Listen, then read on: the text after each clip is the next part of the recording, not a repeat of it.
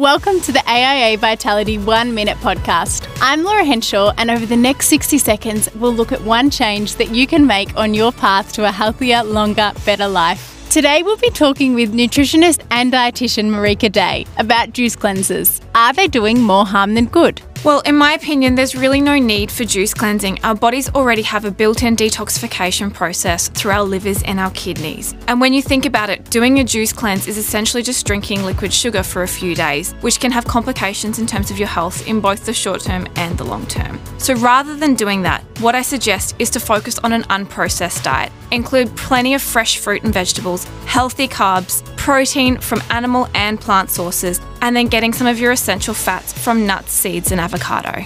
So perhaps it's time to rethink the juicer and start eating your fruits and vegetables whole instead. To read the full article, visit One Life and be sure to join us next time for our discussion on why you're achieving more than you think.